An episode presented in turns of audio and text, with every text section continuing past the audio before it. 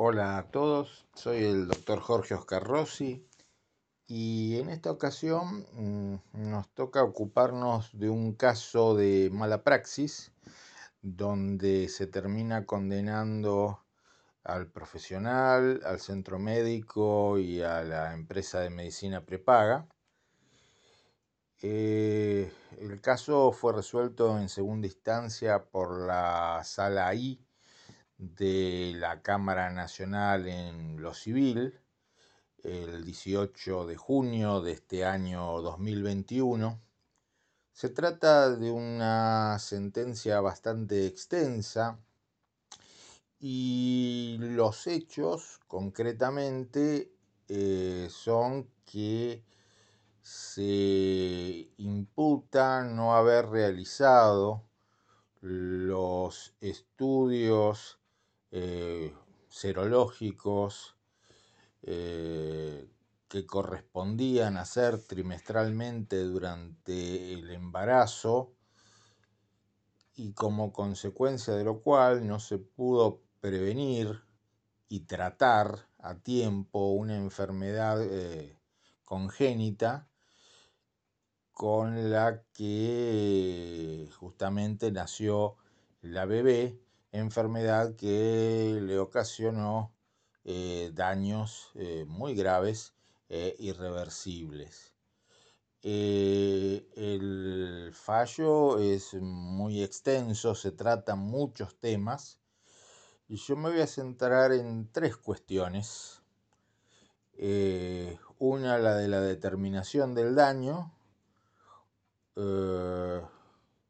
en sus dos aspectos, eh, es decir, hubo daño, cuál fue el daño y si hay relación de causalidad entre ese daño y el hecho que se le imputa a los demandados y por otro lado eh, hasta dónde se responde, cuál sería el límite o la extensión de la responsabilidad. Esas son dos cuestiones que me parecen interesantes de este, de este fallo. Y la tercera de la que me voy a ocupar es eh, la referida a la eh, legitimación para reclamar eh, daño moral en un caso como este. En lo referente a la existencia de daño resarcible, lo que se planteaba como defensa por parte de los codemandados era que estos estudios serológicos eh, no eran obligatorios y que no existía un consenso médico respecto de la necesidad de realizarlos. Y acá tenemos un tema muy interesante, muy, muy interesante porque eh, uno podría decir que una de las reglas para analizar si en un caso ha existido mala praxis o no es saber si existe consenso médico respecto de una cuestión o en cambio el tema es debatido. Dicho de una manera más sencilla, si a la fecha en que se produjeron los hechos, porque esto hay que analizarlo a la fecha en que se produjeron los hechos, no existía consenso médico respecto de la necesidad de realizar este tipo de análisis durante el embarazo y por lo tanto era una opción del profesional, no podemos decir que ha existido mala praxis. Si en cambio, a la época en que se produjeron los hechos, existía consenso respecto de la necesidad eh, de realizar este tipo de análisis en forma trimestral y no se hizo, ahí podemos hablar de una mala praxis que después tendremos que enlazar con el resultado, es decir, esa mala praxis produjo el daño que se está reclamando? Bueno, mm, los jueces se van a tener, como suele ocurrir en la mayoría de estos casos, a la pericial médica, que es la prueba fundamental en estas cuestiones, porque obviamente eh, ni los jueces ni los abogados somos expertos en la cuestión. Y eh, de la pericial médica lo que surge es que a la época en que sucedieron los hechos existía consenso médico respecto de la necesidad de realizar estos estudios en forma trimestral. Por lo tanto, no era un tema objeto de debate académico o científico, sino que era una práctica recomendada. Estaba dentro de la buena praxis médica realizar este tipo de estudios.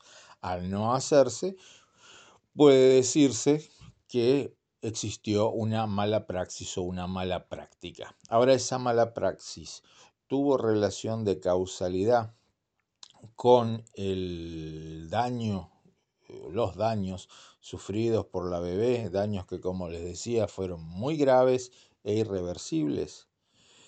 Eh, los jueces entienden que esta mala praxis no es que le causó la enfermedad congénita que terminó sufriendo la bebé, sino que lo que ocasionó fue una pérdida de chance de prevenir esta enfermedad y en todo caso de eh, iniciar eh, precozmente un tratamiento, lo que eh, aumentaba las probabilidades de disminuir las secuelas, los daños producidos por esta enfermedad. Entonces, ¿cuál es el daño resarcible en este caso? La pérdida de chance de curación o de mejoría o de detección precoz y, tratamiento precoz de la enfermedad. Eh, acá se observa lo absolutamente fundamental que es la pericial médica en casos eh, como estos, ¿no? Porque entramos en un terreno que para nosotros, abogados, es absolutamente desconocido, absolutamente desconocido. Otra de las cuestiones eh, interesantes de este fallo es lo referido a la legitimación para reclamar daño moral. ¿Por qué? Porque por la época en que se produjeron los hechos, eh, el tema fue regido por el Código Civil derogado. De hecho, en primera instancia, el juez entendió que todo lo atinente a los requisitos o elementos de la responsabilidad debía ser regido eh, por la ley mm, vigente en el momento en que se produjeron los hechos y en cambio lo referido a la cuantificación de los daños, eh, eso sí, eh, quedaba regido por el Código Civil y Comercial por no tratarse de una consecuencia ya consumada. Es una de las posturas justamente esta distinción que hace el juez de primera instancia. En Cámara se adopta la otra postura. Todo el tema, todo el tema, tanto los requisitos de la responsabilidad o elementos de la responsabilidad como lo atinente a la cuantificación eh, se regirán por la ley vigente en el momento en que se produjeron los hechos, o sea, el Código Civil y el Código Civil. Y el Código Civil en materia de legitimación para reclamar eh, daño moral eh, tenía un criterio muy restrictivo, como todos recordarán, eh, porque básicamente para reclamar daño moral, según el artículo 1078 del Código Derogado, el que tenía legitimación para reclamar era exclusivamente el damnificado directo. Solo en caso de muerte del damnificado directo, o sea, si por el hecho se hubiera producido la muerte del damnificado directo, ahí sí los herederos forzosos este, tenían legitimación para reclamar. En este caso no se produjo la muerte, lo cual eh, excluía en principio mm, a los padres y desde ya a los hermanos de, la menor, de la bebé, que había resultado eh, dañada. Por otro lado, en la época eh, de vigencia del Código Civil, también teníamos que hacer una distinción respecto de la fuente de la responsabilidad, si esta era contractual o extracontractual. Si era extracontractual se aplicaba este artículo 1078. Si en cambio se trataba de una responsabilidad contractual, eh, la solución podía variar porque se podía, por ejemplo, entender que los padres eh, fueron parte del contrato de prestación de servicios médicos, un contrato con estipulaciones a favor de, un tercero, del, bebé, y por lo tanto al ser parte eh, tenían legitimación para reclamar el daño moral por las reglas de la responsabilidad contractual.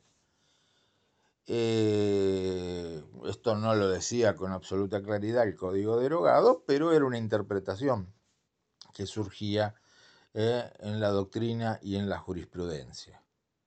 En cambio, con el nuevo código, eh, por empezar, en principio desaparece esta distinción entre la órbita contractual y la órbita extracontractual. Y por otro lado, el actual artículo 1741, que sería el aplicable al caso, si los hechos hubieran, eh, se hubieran eh, producido durante su vigencia, eh, este artículo es más amplio porque no solamente concede legitimación a los padres, por ejemplo, en el caso de muerte del damnificado directo, sino también en los casos de gran discapacidad, que muy probablemente es el supuesto en el que encuadra este caso. Y no solamente a los padres, sino a todos aquellos que eh, convivían con el, damnificado directo y que podían acreditar este, un trato familiar. Así que eh, es interesante también hacer la comparación entre ambos eh, sistemas de legitimación para notar cómo eh, la solución puede ser muy distinta en un caso que en otro. De hecho, en, en un caso como este, el sistema del Código Civil y Comercial permite una solución mucho más eh, rápida, mucho más sencilla y probablemente más justa que el del Código Civil derogado. Eh, espero que les resulte interesante la lectura de este fallo, se los recomiendo, aunque es extenso y no se caracteriza por una redacción este, extremadamente prolija, dado que hay muchas repeticiones y transcripciones literales de los dictámenes periciales, pero igual de todas maneras es muy recomendable su lectura y nos estaremos encontrando en otro audio. Hasta la próxima.